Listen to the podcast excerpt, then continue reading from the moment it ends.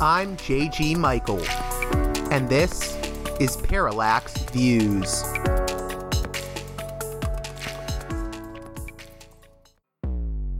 Hello, this is Mike Swanson. In a few moments, you're going to listen to another segment of Parallax Views. But before you do that, let me tell you about my new book, Why the Vietnam War. It's a sequel to my previous book called The War State, which has lots of positive reviews on Amazon. It's been out for years. But this one is a more detailed case study of how American empire and national security state operate using Vietnam. And I believe it shows also how things work today, how policy is actually made and why. So grab the book on Amazon.com, Why the Vietnam War.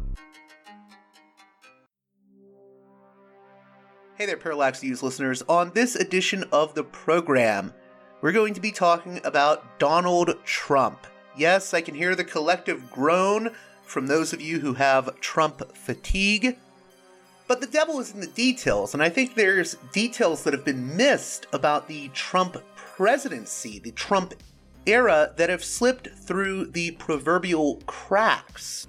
Furthermore, if we examine these details more closely, I believe that the Trump presidency can tell us something about capitalism since Reagan and the emergence of what could be called gangster capitalism in the United States. And gangster is an apropos term, my guest would argue. Joining us is David Cay Johnston, Pulitzer Prize winning investigative reporter and author of the best selling The Making of Donald Trump, as well as the brand new title, The Big Cheat How Donald Trump Fleeced America and Enriched Himself and His Family. But before we get to that, I want to tell you about one of my sponsors. Are you looking for holistic therapy in California? Then look no further than Alexander Yu. Alexander specializes in helping patients with grief, trauma, PTSD, issues pertaining to gender and LGBTIQ, as well as marriage and relationship counseling. And he does it with a welcoming and all embracing approach.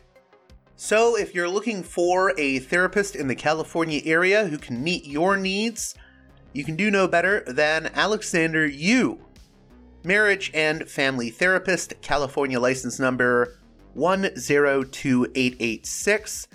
You can reach Alexander by calling or texting 323 834 9828 or by email at therapy at alexanderyoo.com.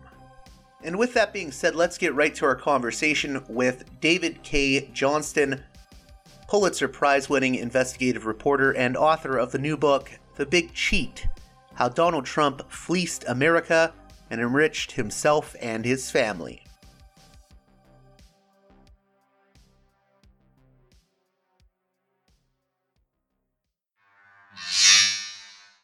Hey, Parallax Views listeners. Before we continue the show, I've got a movie that I want to tell you about.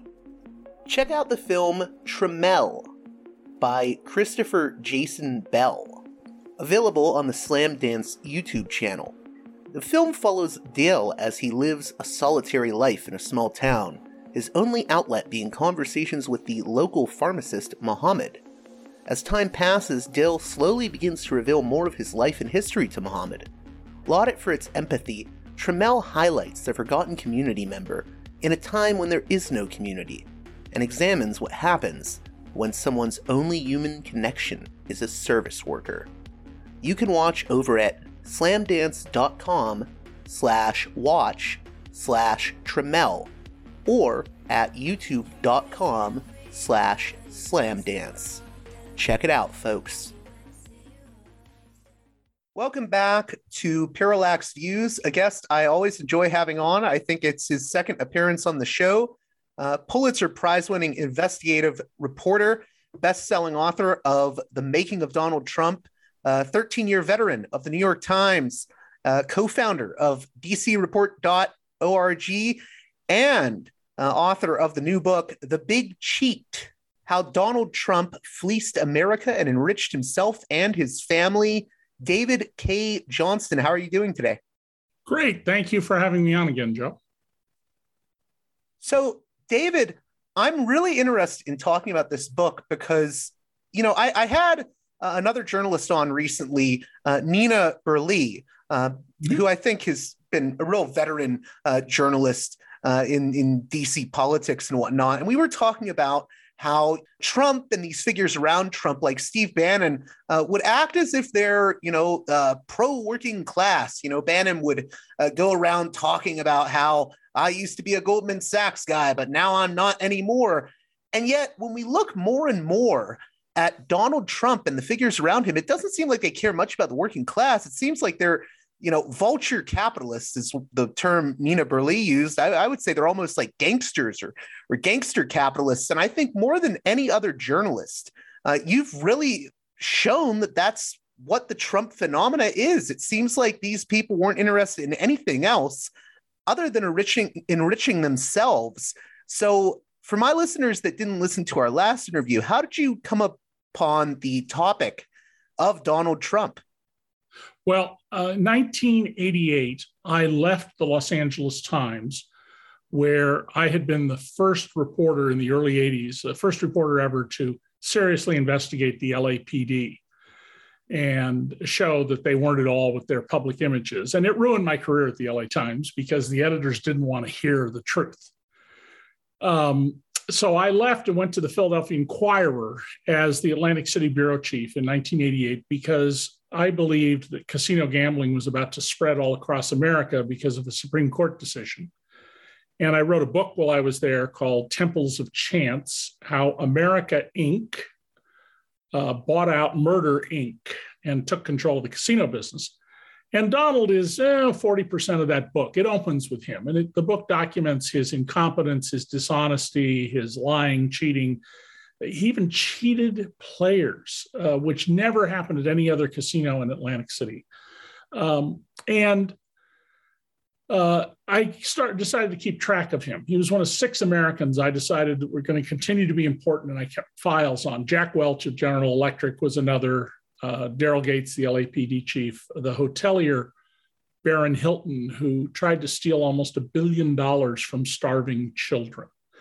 I mean, these are people whose behavior was just egregious. And Donald, uh, when he announced uh, in 2011 he was running for president yet again, he'd done this in the past, um, was seriously covered by politics reporters. Uh, both Lawrence O'Donnell of MSNBC and I independently said he's not running for president. He's running for a new contract with NBC for his TV show. And sure enough, when he got his new contract, uh, Donald uh, said, you know, I, I, really should be president. No one else is capable of being president but me. But but my TV show needs me more. And the politics reporters all looked like the idiots they had been with egg on their face. So when he announced in 2015 I sat there and went, oh my God, he's serious. And the politics reporters are going to be dismissive and he might get into the White House and dropped everything. So I wrote the biography of him, uh, The Making of Donald Trump, that tells about things like the two times he was tried for income tax fraud and, and the testimony that he forged his own tax return. He took the tax return his professionals prepared and forged it um, and his his deep involvement with one of the biggest drug lords in America and the extraordinary favors he did for this man that make no sense unless they were in business together. Then in 2018, I published It's Even Worse Than You Think, which was evaluating his first year in office. And then Simon and Schuster, my publisher, asked me to do uh, a third book uh, about Donald and money. So The Big Cheat which just published, uh, came out of that. And all of my Trump books are entirely based on named sources, verifiable records. The only things that uh, you can't trace back to some independent source of information are my direct conversation with Donald, which I reported on at the time, and uh, one anecdote, which I've known for years and has been consistently told for years, involving how Donald twice assaulted a mayor of New York, and the mayor had to have his police security detail come in and forcibly remove Donald to stop his violence. Everything else, public record, documents, his own signed statements, his own testimony under oath, things like that. So one thing that I really like about how you describe Donald Trump is you sort of describe him constantly as a huckster, his followers as marks. Uh, you portray him as essentially a carny. And I know you have that story that you've told uh, before about meeting Trump for the first time and saying you pegged him within 30 minutes. You said, Oh, he's P.T. Barnum. He's trying to sell me the Fiji mermaid. And I've always wondered, uh, what was it that allowed you to intuit that that's what Donald was really all about? Well, um, I have written about con artists uh, for my whole career. I mean, I, I, became a paid journalist in 1966 when I was still in high school and was a front page big city newspaper reporter on staff uh, when I was only 19 years old. And there are con artists that I wrote about in the 1970s who were junior people in a, in a banking scam. And then when I wrote about them again about 12 years later, lo and behold, they had risen to the next level and and I've written about others. There's actually a career path out there for con artists on how to rise into being a grifter. And there are FBI agents who've told me about uh, families, not biological families, but crime families who uh, they've tracked and followed for years and occasionally been able to get charges against some of them. And Donald, uh, when I arrived in Atlantic City, um, I knew Donald was going to be the key story uh, because all the other casinos are owned by corporations and suits. And I was floored that one of Donald's competitors, the second day or third day I was in town, said, You don't know a damn thing about the casino business. And I said, Come on, he owns two casinos. How can that be? He doesn't know a damn thing. And then I went and met with uh, state regulators, and they said, Oh, Donald is not an operator. And I go, What does that mean? He's not an operator. He's not an operator. I finally got him to say, well, he doesn't run the casino business, he just owns the casinos. And then I started to meet his executives. And once they trusted me, they began telling me these stories about his absolute incompetence, his acting in ways that damaged the business, how they had to manage and control him all the time. So when I went to meet Donald for a substantive interview, I actually met him once before for a meet and greet. Um, I wrote down with the connivance of his guys four very carefully worded questions about casino gaming. And in each case, Donald just assumed what I told him was the truth. It wasn't.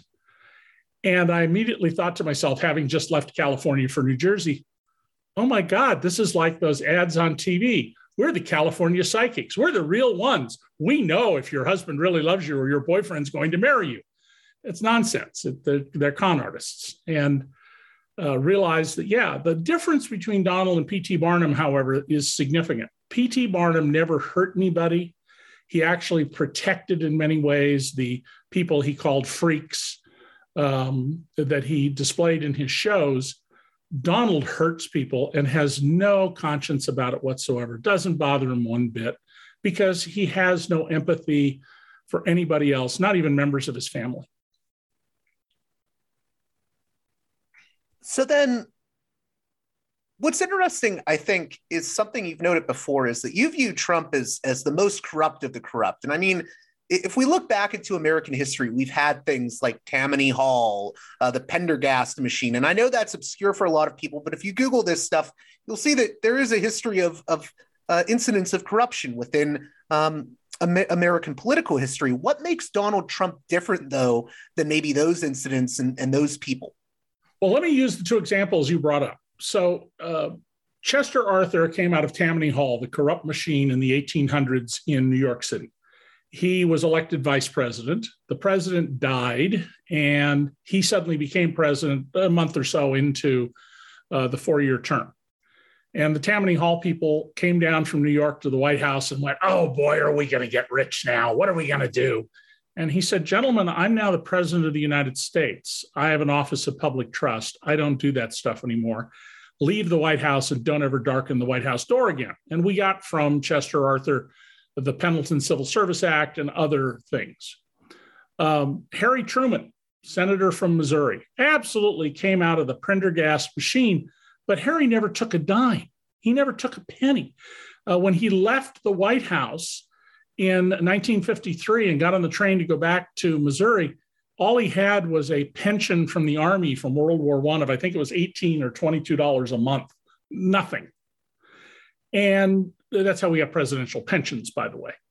So every previous president, even the murderous Andrew Jackson, whose picture Donald Trump hung, by the way, in the Oval Office, or had hung in the Oval Office, um, they did what they thought was best for the country, not Donald. Donald has no concept of best for the country, of public service, of a trust. Donald was out for Donald in whatever way he wanted to be. And in fact, he said so when he was uh, president. He said, I have an Article 2, referring to the Constitution. I have an Article 2 that says I can do anything I want.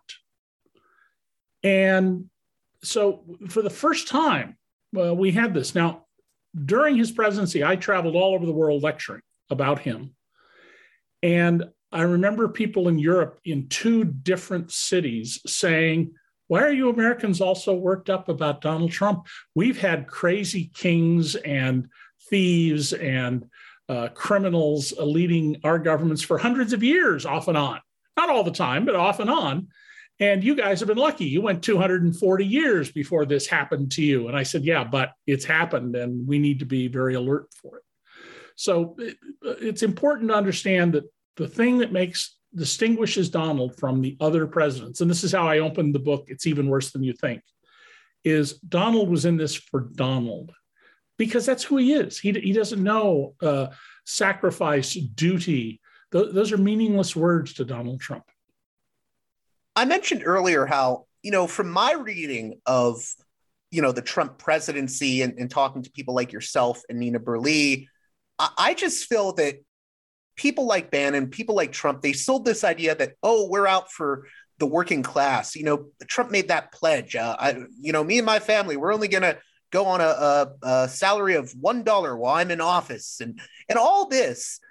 How do you approach people who bought into that and sort of break it to them that no, I mean, he he wasn't using the presidency to uh, help the working class. It was all to enrich himself. Uh, even with that whole claim of oh, I'm gonna uh, have a, a one dollar salary. Well, uh, you know, Donald did give his four hundred thousand dollar annual salary to the government in various places. Uh, but during the presidency, his businesses took in revenue of more than 1.6 billion dollars. So we're talking about uh, one one thousandth of that revenue, uh, bupkis. Um, uh, Steve Bannon uh, stole a million dollars from a charity, the build Let's Build the Wall with Charity Dollars charity. And the only reason he's not about to go on trial with his Confederates is that Donald uh, pardoned him. He didn't pardon the others, he pardoned Steve Bannon. Million dollar theft from a charity. I mean, this is a real sign of a first rate criminal mind. Um, uh, or at least a thoroughly in, infused with criminality mind. And so, knowing that Donald Trump was going to continue to be who he was, uh, he wasn't going to be Chester Arthur, who uh, behaved differently, uh, or Harry Truman. There were very few scandals in the Harry Truman administration. Uh, my best friend, David Crook, uh, senior editor at the LA Times and the Wall Street Journal, uh, and I created a news service called DC Report Singular, dcreport.org, to cover what Trump was doing to the government. We figured Washington reporters would do a real good job of covering palace intrigues, and they did. But they didn't pay much attention to the damage being done to our government.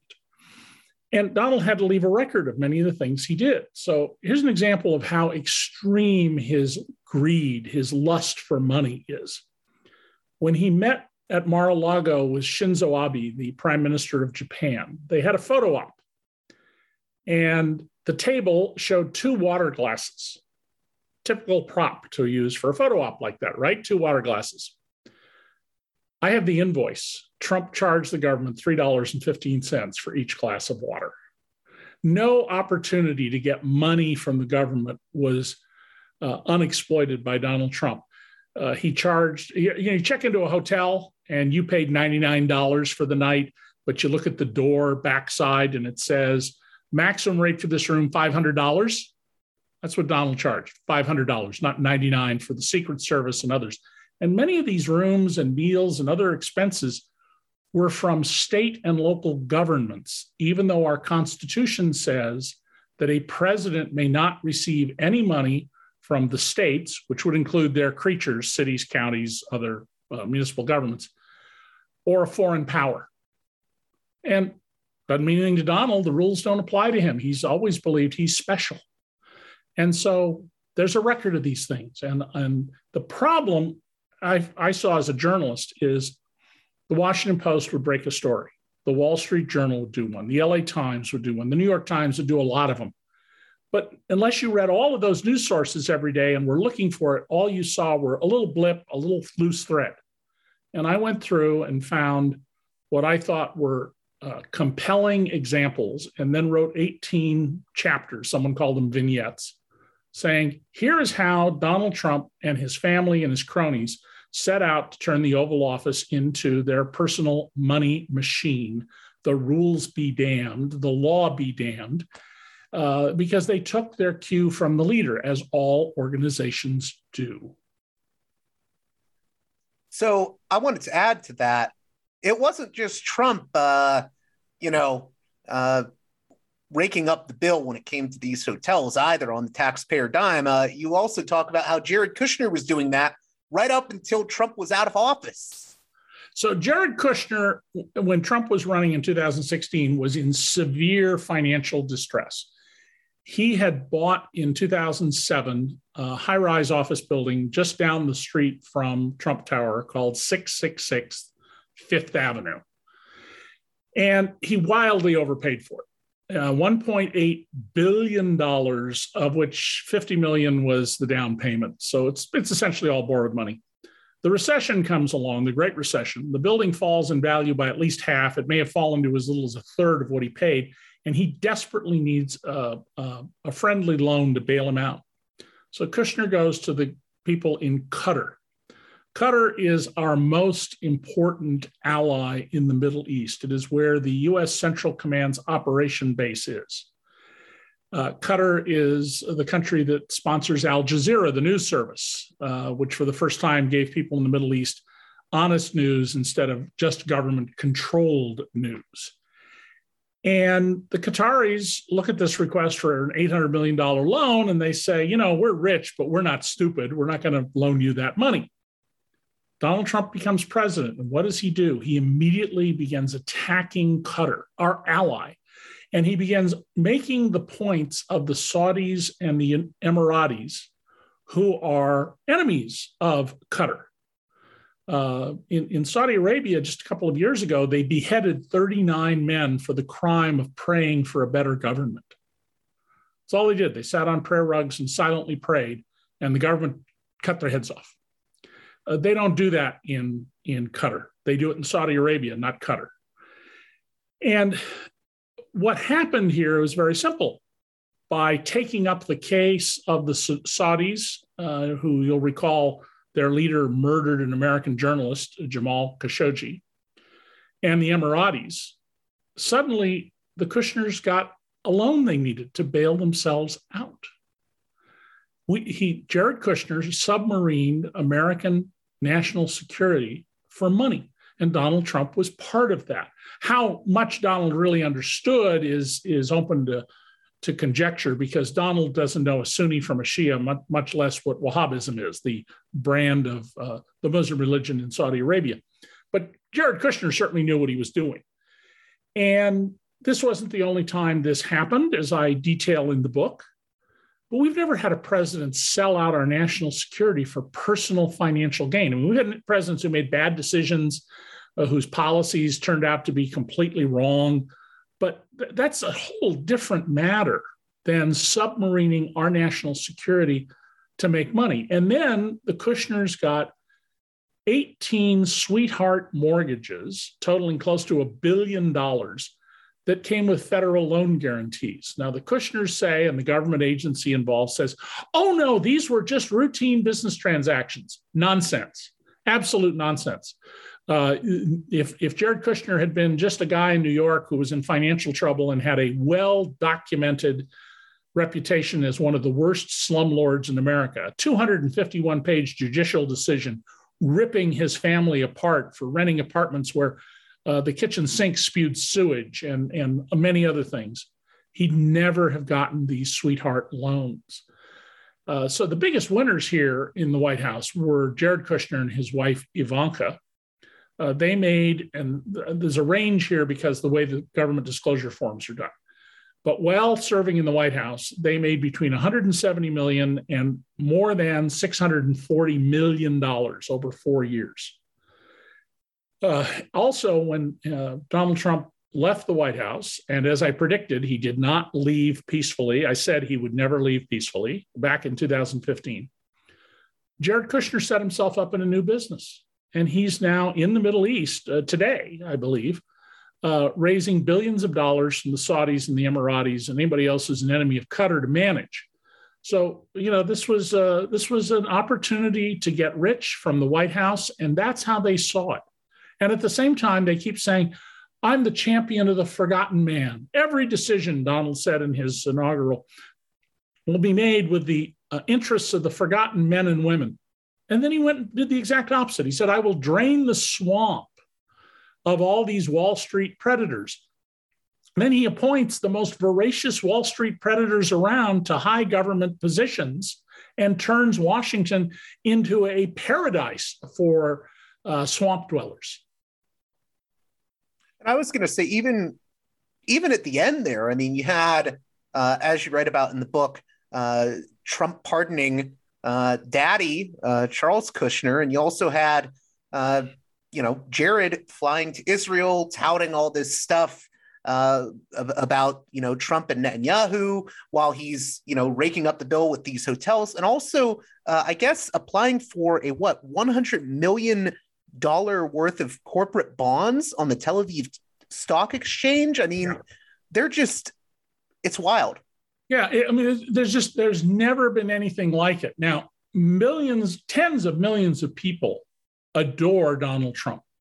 Many of them clearly regard him as a god. There's a new book out, by the way, about men who become gods. Uh, it's a fascinating new book. Uh, or a demigod, God, not Gog, demigod, a half god, as the Greeks had many of those in their myths. And they are willfully blind to the reality of what he did.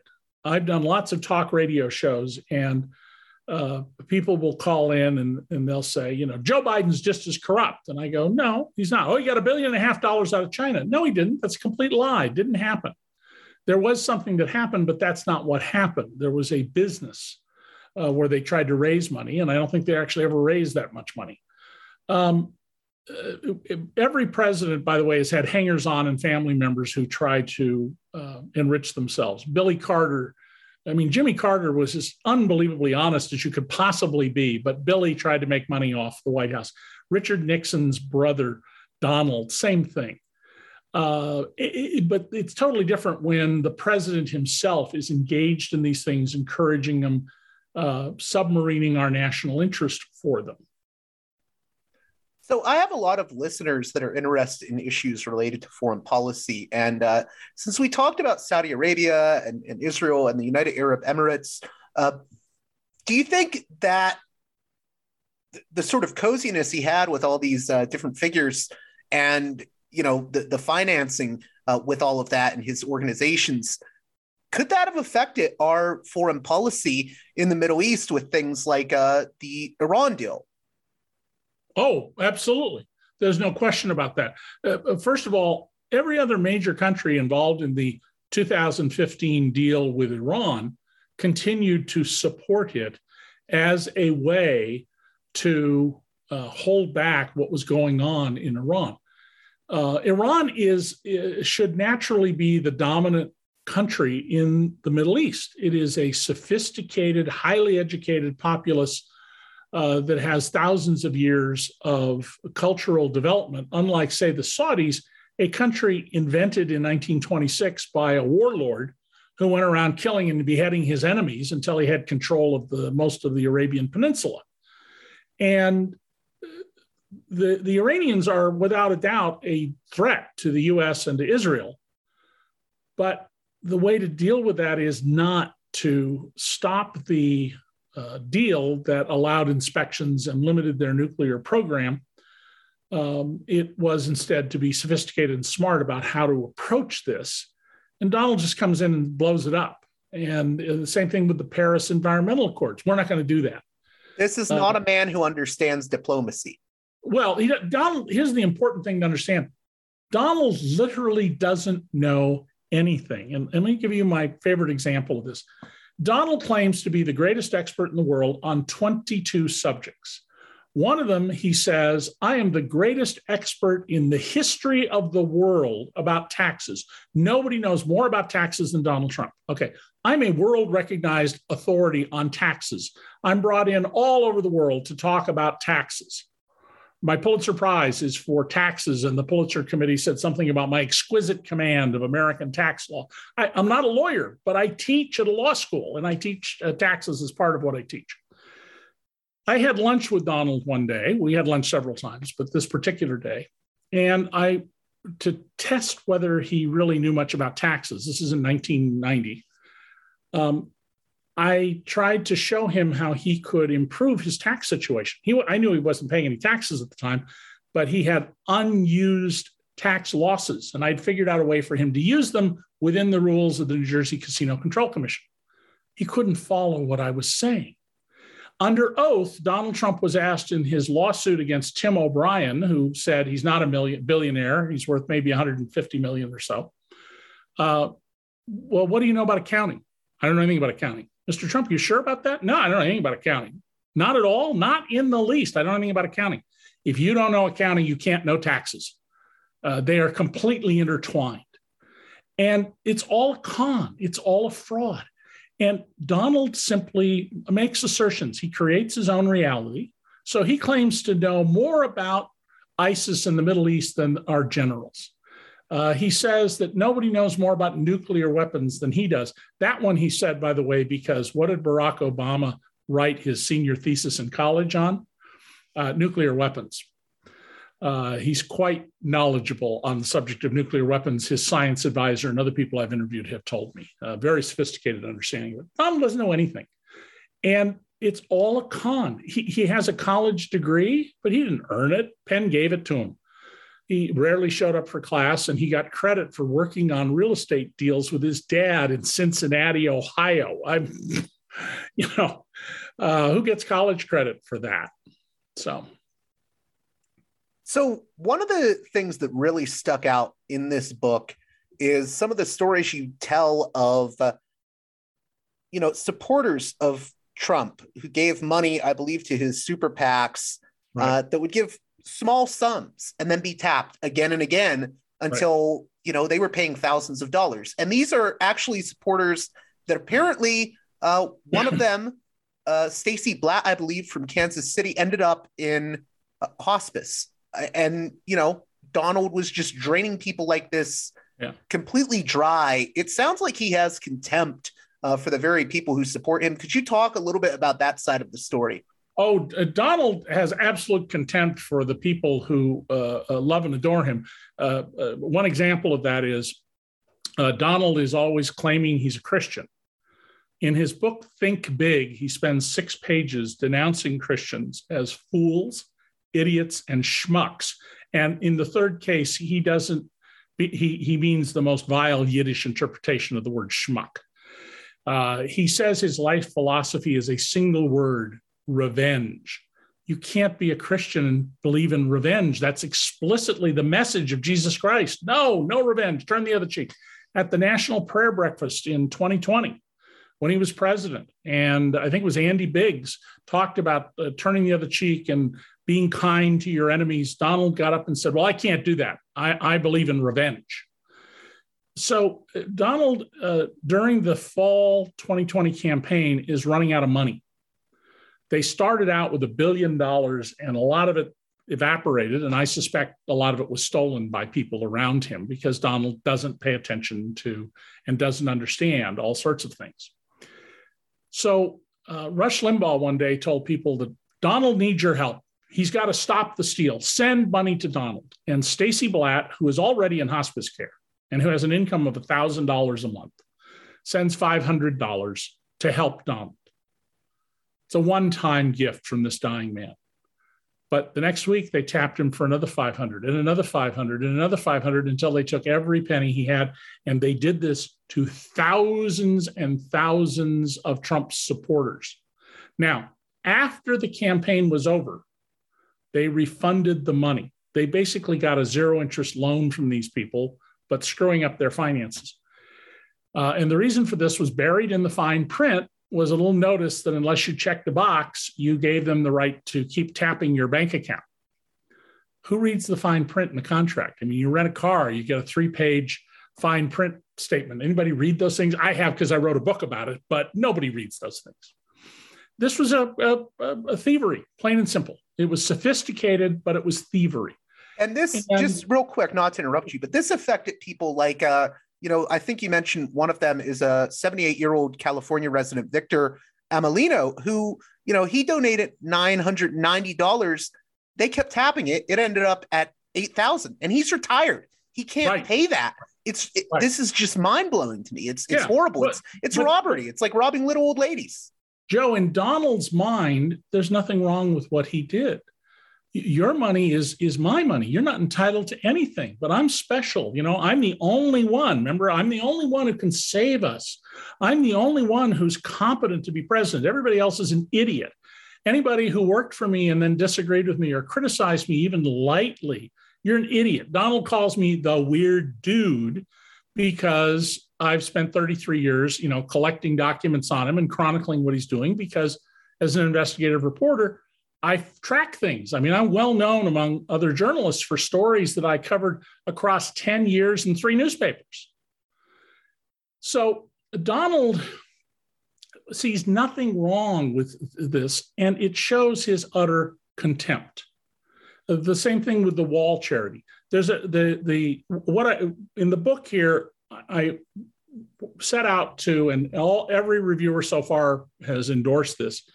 Uh, do a tapestry, to make a narrative that you would make sense of what he's doing. And one of the things Donald did was he found ways to turn charity into a money making enterprise, to effectively loot money that should have gone to children dying of cancer who are at St. Jude's in Memphis. Uh, Donald hates dogs with a passion, and he, when he attacks people, especially women, he uses dog. You know, she's a lying, sweating, nasty, ugly dog.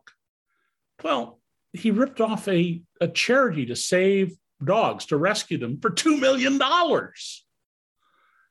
And, and it's really crucial to understand that he doesn't, he doesn't feel there's anything wrong with that because he doesn't have a conscience. And there are lots of people like him. I, I, don't mean to make Donald sound like he's the only person. I've written about people like this my whole life who they don't have a conscience, their relationships are transactional, their marriages are transactional, they're business relationships, they're not romantic, erotic relationships. And yet, millions and millions of people don't see this. Think of all the people who believe he's a great businessman. Uh, I used to teach in a graduate school of business, and I've spent a lot of time over my life studying management theory and co-founding a successful little, several successful little businesses on the side. And uh, anybody who watched that show who knows business found it to be ridiculous. It, it, violated every principle of how you do good management. But people who don't know that, and why would you know that? You're a, a factory worker, you're a bus driver, you're a school teacher with a five years of college. Why would you have any idea what management theory is and how leadership works? And this TV show uh, created this myth of Donald, the great business genius and modern Midas. Uh, everything he touches turns to gold. Uh, by the way, remember that uh, Midas is a tragedy in which he touches his deeply beloved daughter, his Ivanka, and turns her into a statue of gold. So I, I know we mentioned We Build the Wall a, a few times, and I, I want to note for listeners that We Build the Wall fundraiser, this was Bannon and, and company trying to uh, like a private fundraiser. This is different than you know we're going to build a federal wall. Uh, what are the what's the sort of brief sketch you can give of that whole uh, vignette within your book? So uh, there's a disabled veteran of the Gulf Wars named Brian Kolfage who lost a couple of limbs, and and my father was 100% disabled veteran World War II, so I have a great deal of empathy for people who went to war for the country and things turned out badly for them. And he started this uh, campaign to use charitable money to build a wall. First of all, it's not physically possible to build a wall along the entire border with Mexico. And the last estimate I saw from government engineers was, I think, over $50 billion. So they raise uh, more than $25 million. And Brian Kolfage constantly says, I know people should be suspicious of me. I have no track record doing this, but I will not take one penny from this. None of us will take a penny. It will all go to the wall. Well, Brian Kolfage bought himself a fancy speedboat and took $350,000 in cash and bought jewelry for his family and a bunch of other stuff. Steve Bannon reached in when he got on the board and took a million dollars. They had a fundraising uh, exercise at, on the Rio Grande River in New Mexico. Don Jr. and his girlfriend, Kimberly Guilfoyle, who, by the way, has an interesting history if people want to go look up who she used to be involved with. Uh, they go to this event endorse it. Don Jr. endorses it, calls it a wonderful project. And they show off this little bit of barrier they built, which is junk, wouldn't stop anybody uh, for any period of time, and may well interfere with the natural flow of water along the Rio Grande in violation of our treaty with Mexico. The, there was never any prospect that this thing would succeed. It, nobody's going to raise $53 billion. It was a scam from the beginning. But when Trump pardoned Bannon for stealing the million dollars, he didn't pardon the three other people Brian Kolfage, the disabled vet, and his two Confederates. They're scheduled to go on trial next year in federal court as criminals. And they are, and I hope they're convicted, and I hope they get serious prison time for what they did. But Donald reaches in and protects his buddy, Steve Bannon. Um, it, it, this is how a dictatorship in the making works. You have to take care of your friends. And once you get complete power, and remember, Donald said, I have an Article 2 that says I can do anything as president. Once you manage to get complete power, which Trump never did, then you have to go after your enemies. And well, it might not happen right away. If Donald Trump succeeds in becoming our dictator, down that road eventually lead firing squads. They will round people up and they will shoot them. And I'm sure I, I said on a radio show one day when my children were around that I would get shot in the second round. And when I hung up, two of my uh, then teenage or early 20s daughters uh, were snickering. I said, What are you laughing about? They said, Did you just tell this radio show that you get shot in the second round if there's a, a fascist takeover of the government? And I said, Yeah. They both erupted in laughter and said, No, Dad, you get shot in the first round.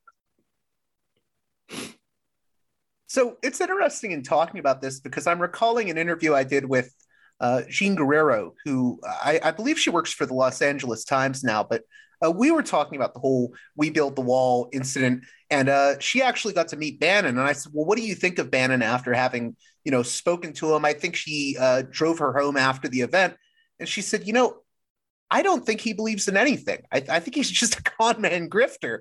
And I, we keep coming back to this issue of con men grifters. And to me, the Trump presidency, they're like gangsters. Uh, do you think that's a fair assessment? It's it's. Oh yeah, like- no, no. Don, listen, Donald Trump is the third generation head of a four generation white collar crime family that got started in America in the 1800s. His grandfather, Friedrich, fled Bismarck's draft in Germany and came to America. He lied to get a citizenship. He ran whorehouses in Seattle, Everett, Washington, and the Yukon Territory. He built a hotel on land he didn't own. This was not a hotel for sleeping, it was for, as they said in the day, sporting ladies. And uh, he tried to go back to Canada, to uh, Germany.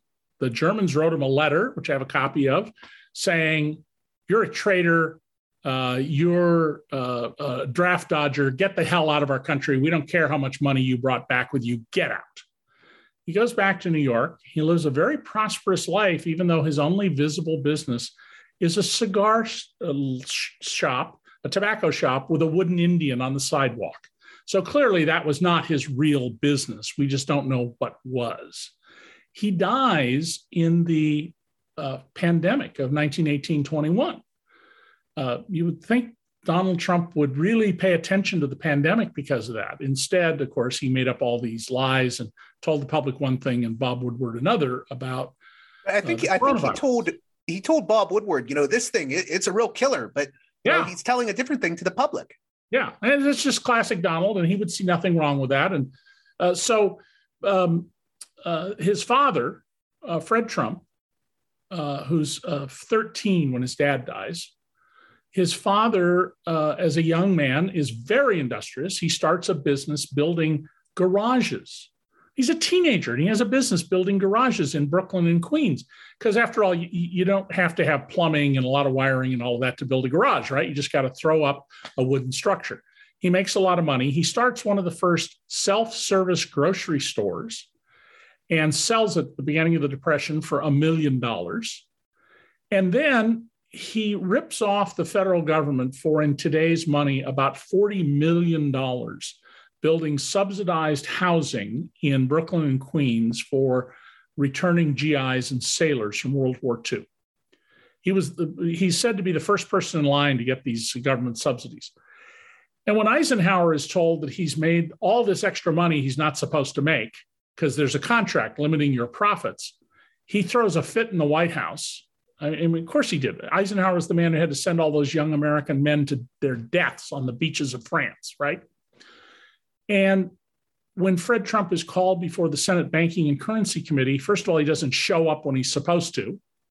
He shows up hours later and he goes, Gentlemen, gentlemen, you all misunderstand. I'm not a war profiteer. Yes, there's $4 million that uh, is beyond what I was supposed to earn, but I didn't take the money. It's sitting in the bank. Where the hell else would you put $4 million today? In today's money, about 40 million. Um, I mean, it, it's just absurd. And the, the, the senators didn't know what to do to that answer. And just like Donald, Fred understood how to manipulate politicians and the press. So when he wanted to build the first apartment project that was going to have the name Trump on it, he had to destroy a Coney Island um, uh, thing called uh, the Funhouse. Uh, we don't have them anymore, but when I was a kid, there were places you'd go to and you could go down wooden slides and you could walk through a turning barrel and try not to fall over, look at mirrors that made you look tall or thin or whatever. And so he hired a group of young women in what for the time were pretty scanty two piece swimsuits that we'd think were prudish today, but were considered pretty out there in 19, uh, whenever this was, 57 or something. And uh, maybe it was in the 60s and they handed out bricks to politicians and journalists to throw at the funny face, which was the big glass painted uh, symbol or icon of the funhouse. So Donald learned from his father showmanship and how to compromise people. After all, if you're a city councilman in New York and you threw the first brick into the uh, funny face, you can't exactly later denounce the project as being uh, something inappropriate and monstrous. And then Donald, now the third generation of white collar criminals, what does Donald do? He get, gets a is given a degree he didn't earn by Penn, and he goes to New York and he makes a beeline to Roy Cohn, the notorious Roy Cohn, who was McCarthy's lawyer. Um, he uh, begins to engage in all sorts of dubious practices uh, as advised by Roy Cohn. And Roy Cohn taught him two important lessons. One, if law enforcement comes after you, you attack law enforcement. You're corrupt. You're all dishonest. You're abusing your position. Two, delay, delay, delay, delay, and deny, deny, deny. And you saw those strategies. Donald Trump denounced all of the American intelligence agencies. He denounced the FBI. He said, I trust Vladimir Putin. I don't trust the American intelligence agencies people who still support a, president after he said that. I mean, imagine if Barack Obama had said that. Oh my goodness, he would have been impeached the same day and convicted. So before we wrap up, I know I know we have like maybe 12 minutes left. Uh, there's a figure I want to talk about because I feel like very few people have covered this. And when I saw it in your book, I got excited because I've covered on this show before the figure of Tom Barrack. Uh, could you talk a little bit about him and who he is and how it connects to all this? Tom Barrack uh, was born in Southern California. His father was an immigrant from uh, Lebanon. Uh, he grew up speaking both English and Arabic, and he's a very hardworking guy. And once he became an adult and finished his education, he went to the Middle East and he made contacts with wealthy Saudis, particularly wealthy Saudis, but other people in the Middle East. And he got them to invest in American real estate. He comes back to America. He starts a company, uh, uh, Colony Capital, if I remember the name correctly, but they changed the name over time. And uh, he is this major investor for Middle Eastern interests. And early on, like me, he realizes Donald Trump's a big force in American life, and he inserts himself into Donald's life and becomes ultimately the guy who is uh, the head of the inaugural committee raising money for the inauguration. And one of the chapters in the book is about Tom Barrack and the inaugural committee raising $107 million. Now, Barack Obama, eight years earlier, raised $53 million. Uh, they had eight or nine balls. They had unbelievable numbers of music acts they paid to bring in. Uh, so they had major, major expenses. And even so, they couldn't spend the $53 million. Donald has two balls. They're not even B list acts, they're much further down the feeding chain by and large. Where did the money go? And it turns out that Stephanie Wolkoff, who is a well known and respected party planner, she's the person who every year arranges the biggest social event for the elite in America, the Met Gala at the Metropolitan Museum of Art in New York. Uh, Melania asks her, as her best friend, to please take charge of the inaugural festivities. And she's asked by one of Trump's emissaries to take money off the books. And, and when this is first presented to her, she's like, What? It, it, it, was so out of left field. It took her a second to recognize it. And then she says, Absolutely not, because she's not going to commit a crime, which is what she was asked to do. And uh, uh, the once all this started to come out, the Trump White House dirtied her up. Oh, she got the most money, $26 million. No, they gave her a check for $26 million, almost all $25 million, almost all of which she immediately, the very same day, passed on to Trump cronies as instructed. She got a fee of $480,000. Now, that's a lot of money, $480,000. But for an event planner of her level and the amount of work she did, that's actually a reasonable fee. Uh, that's what the market fee would be. In fact, I actually think it's low. Um, uh, she could have charged a million dollars and it would have been a reasonable fee. Where did all this money go? That's what the, the Attorney General of Washington, D.C. is investigating.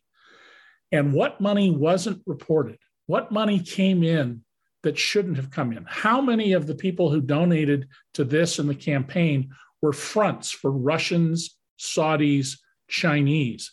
We still don't know. And part of the reason for that, and part of the reason Donald Trump has gotten away with everything for all these years, is we have very weak white collar crime laws in America.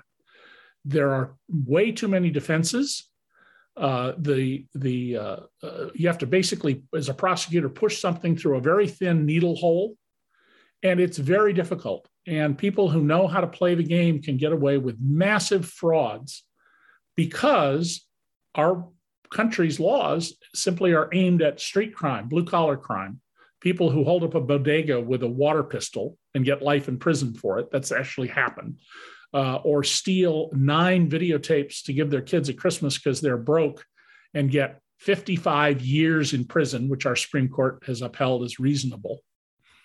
Uh, you can steal with an ink pen, a contract with lies, with what's called puffery, claiming things are bigger than they are or better than they are and get away with it. And Donald is a master at that. And the people around him, the people who hang out with him, they essentially are themselves criminals and they're uh, hanging on to him and, and his, uh, his uh, grifting, including the two cabinet secretaries I read about who did atrocious things in office, uh, but hardly anybody knows about because you know, the news story appears here and the news story appears there. What I did was take all these and weave them together so, so you can understand it. And you, by the way, you don't have to have a degree in finance or know the law. Anybody with a high school education will be able to understand everything in my book. I also wanted to touch upon this briefly this issue of uh, super PACs and things like dark money. Because you mentioned those things a few times in the book, and you mentioned ways that we, we could uh, have reform in this on these issues. What do you think the reforms we need are when it comes to things like super PACs? Uh, Joe, thank you. That's a very good question. The last chapter of my book is a bunch of solutions.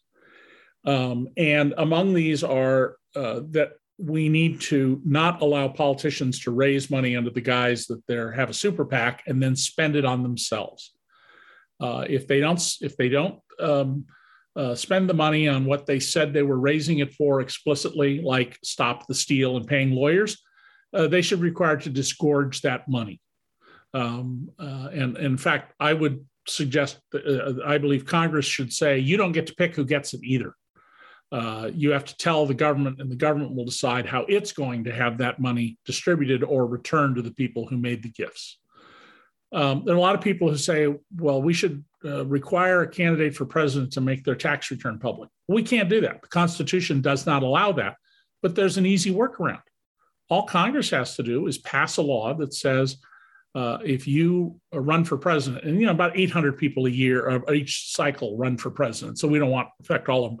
But let's say you run for president and you come in first or second in one primary. Um, your tax returns will be made public by the IRS for at least six years.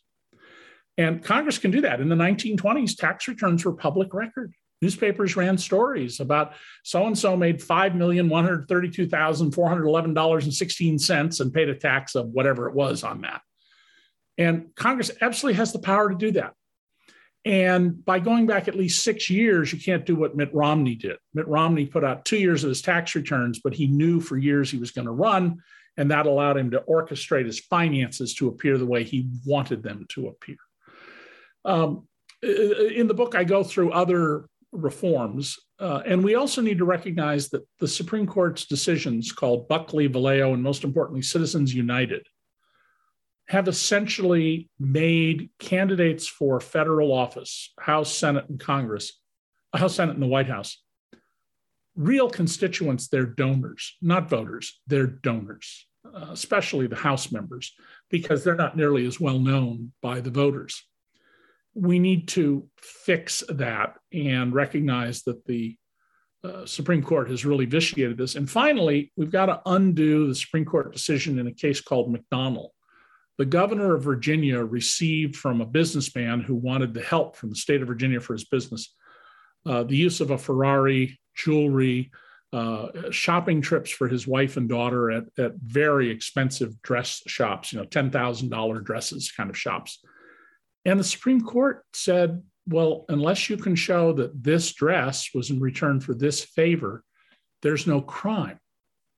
My goodness. I mean, they, they just legalized bribery. And we need to we need to fix that as well. And Congress has a duty to do so. It's not going to happen so long as we have a narrowly divided Congress. Uh, nothing significant is going to change or get fixed until we either decide we're going to become a right wing fascistic country with a minority party in charge because they can throw out votes they don't like, which is what's going on right now, this low grade civil war we've been in since January 6th. Or we're going to decide we're going to become a more democratic country with more freedom and then go to work on fixing all of these problems in the laws governing political behavior, fundraising, white collar crime. So, in closing here, the, the other reason I wanted to have you back on the show to talk about this book is I, I think there's a lot of people, both left and right, uh, that have this mentality of, well, it's over now. Let, let's stop talking about Trump. Uh, there, there's especially, I think, segments of the left that can be very critical of Biden or, or, or one more progressive reforms that think, oh, we shouldn't talk about uh, Trump anymore. That's over now. Um, but I disagree. I think that if you're critical, especially of you know unregulated, completely unregulated capitalism, uh, you should look at Donald Trump because I think he is the uh, apotheosis of what we have when there is no regulation and there is no sense of duty uh, to one country, one's country, and one's uh, people. So, first of all, and this is what I taught at Syracuse Law for eight years to third year law students and graduate business students everything is regulated. There is no such thing as deregulation or no regulation. Baseball regulates how many stitches are on the ball, the color of the yarn, the material used. Um, there's only new regulation. And the trend since Ronald Reagan's election to the presidency has been regulations against consumers and in favor of powerful and wealthy interests, especially corporate interests, and limiting the access for people who be wronged along the way. So, uh, you know, universities regulate dating. When I say that to my students, they look at me sort of quizzically, and I say, "Come on, think about it, think it through." And, and somebody eventually says, "Oh, sexual harassment policy," and I go, "Right, that's a form of regulating dating. How many times uh, does saying no to someone asking you out uh, then become harassment?" So uh, that's one. Two, Donald is still trying to become our dictator he will have raised by sometime next year probably more than a half a billion dollars through his various uh, fundraising schemes. Uh, the Republicans across the country are replacing Democrats and independents on election boards and passing laws that will allow them to overturn the will of the people, which is inherently anti democratic. So this isn't over.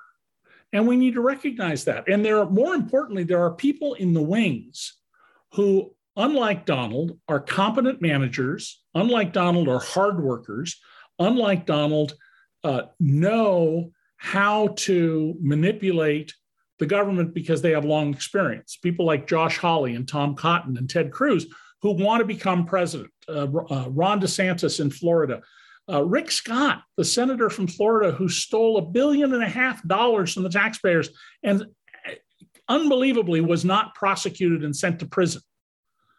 And so, no, we can't ignore that uh, Trump, this is still ongoing. The Trumpers want us to ignore it. On the other side of this, um, Joe Biden is passed really massive, important legislation. The economy has improved unbelievably. He's produced the economic performance Trump promised and never delivered in the comeback while the pandemic is still on. Pandemic isn't over, and yet 6 million jobs so far this year, 7% GDP. Um, but the problem is that the Biden White House and the Democrats do not know how to market. Donald Trump has slogans. Uh, Grover Norquist has slogans. The Republicans know how to reach people at a gut level. Joe Biden, like Hillary Clinton, gets up there and goes blah, blah, blah, blah, blah, blah, blah. Uh, he comes out and says, We need $3.5 trillion to build back better.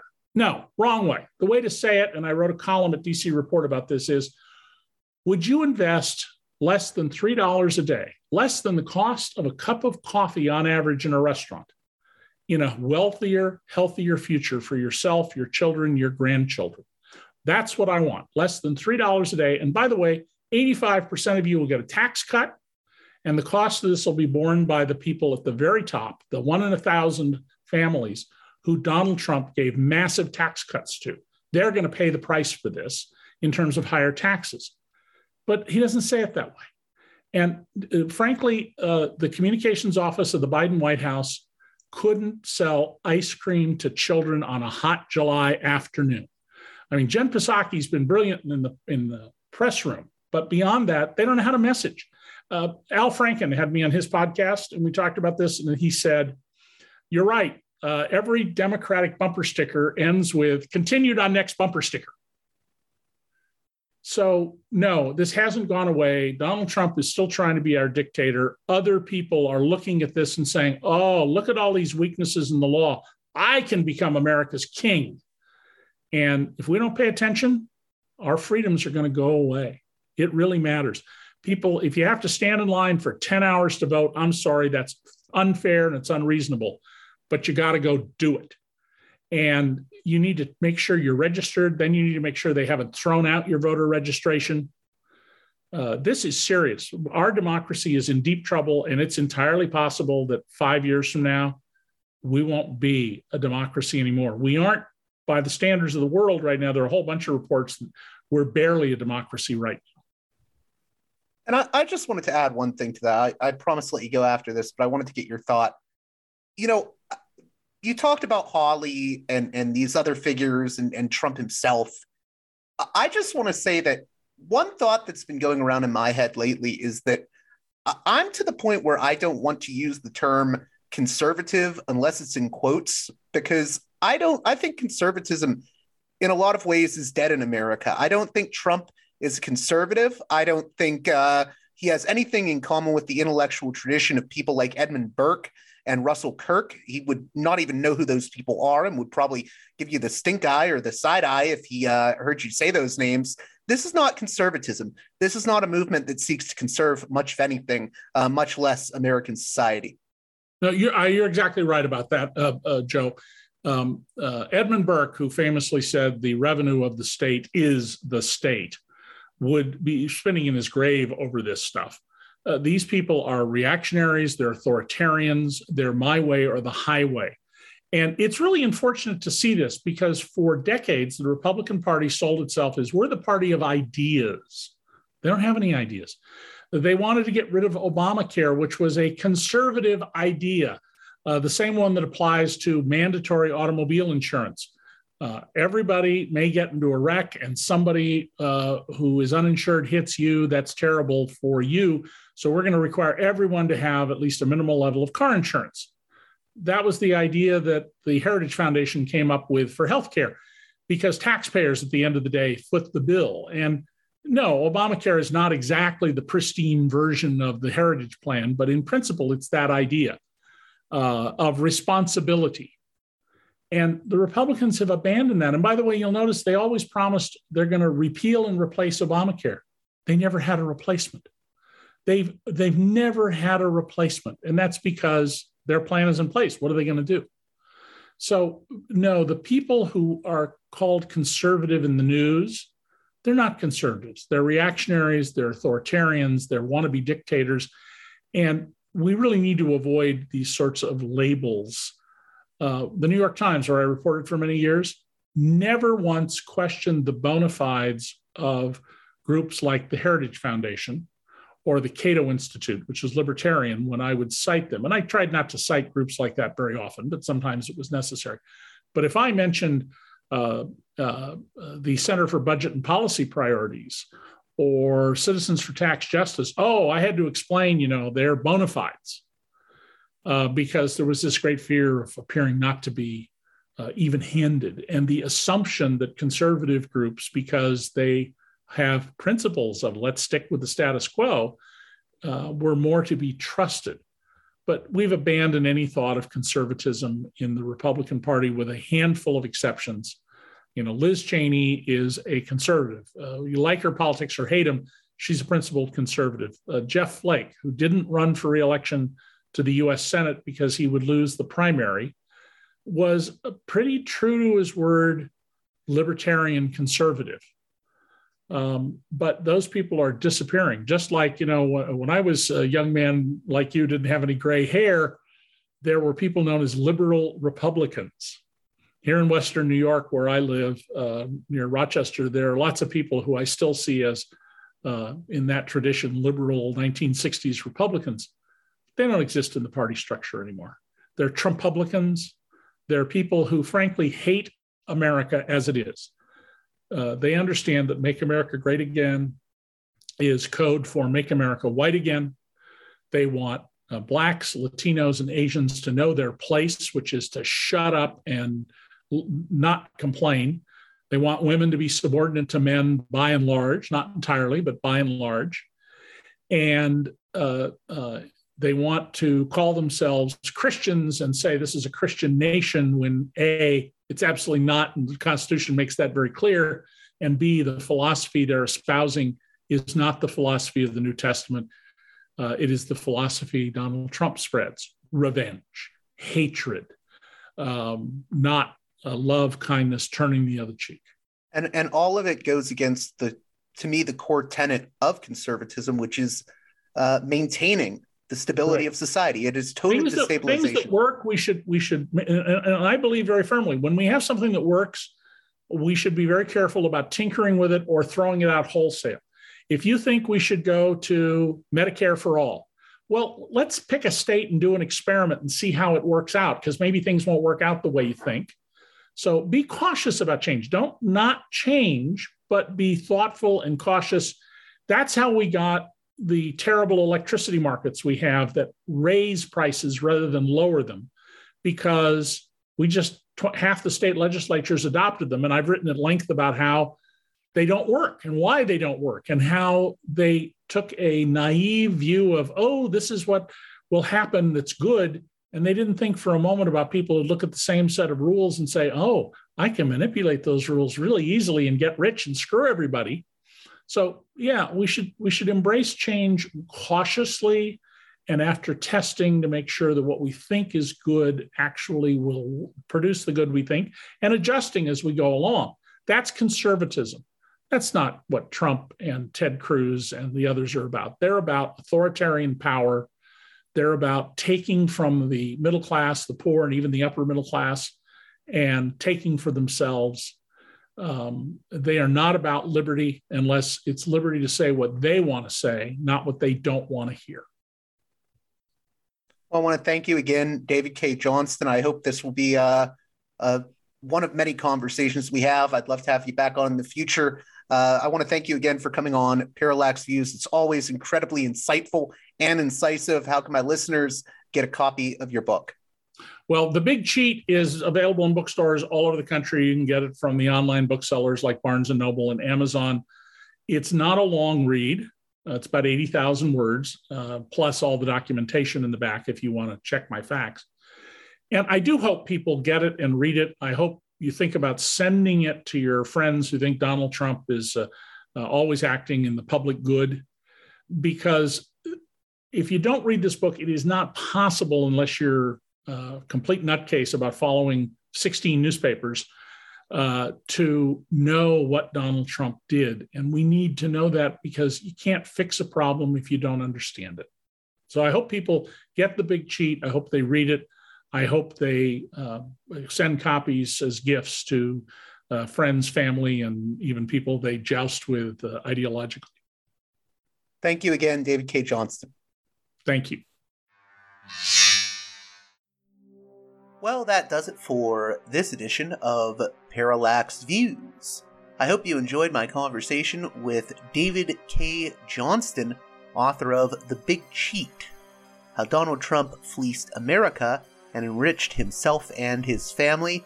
I think David's book is one you should definitely consider picking up, and it could make a good stocking stuffer for the holidays.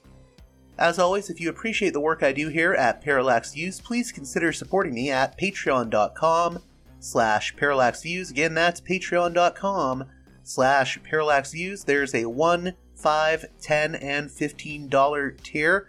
Hell, I should even mention there's a $100 tier. Not expecting many to join that tier, but if you really, really want to help out the show, that's one way to do it. In any case, there's different benefits to each tier, and one of the benefits at the $10 tier and above is a producer's credit shoutout. So, producer's credit shoutouts to Mark, Arlen, Spartacus, Gunner, Ed, Gratz, James, Mickey, Brian, The War Nerd, The 42 Group, Nick, Emilia, Chase, Chris, Orc, Black Tuna, Nathan, David, Holland, Martin, Stu, and Jeffrey. If you'd like your very own producer's credit on each and every edition of Parallax Views, consider joining those listeners at the $10 tier or above on my Patreon page at patreon.com slash parallaxviews. Again, that's patreon.com slash parallaxviews. And with that being said,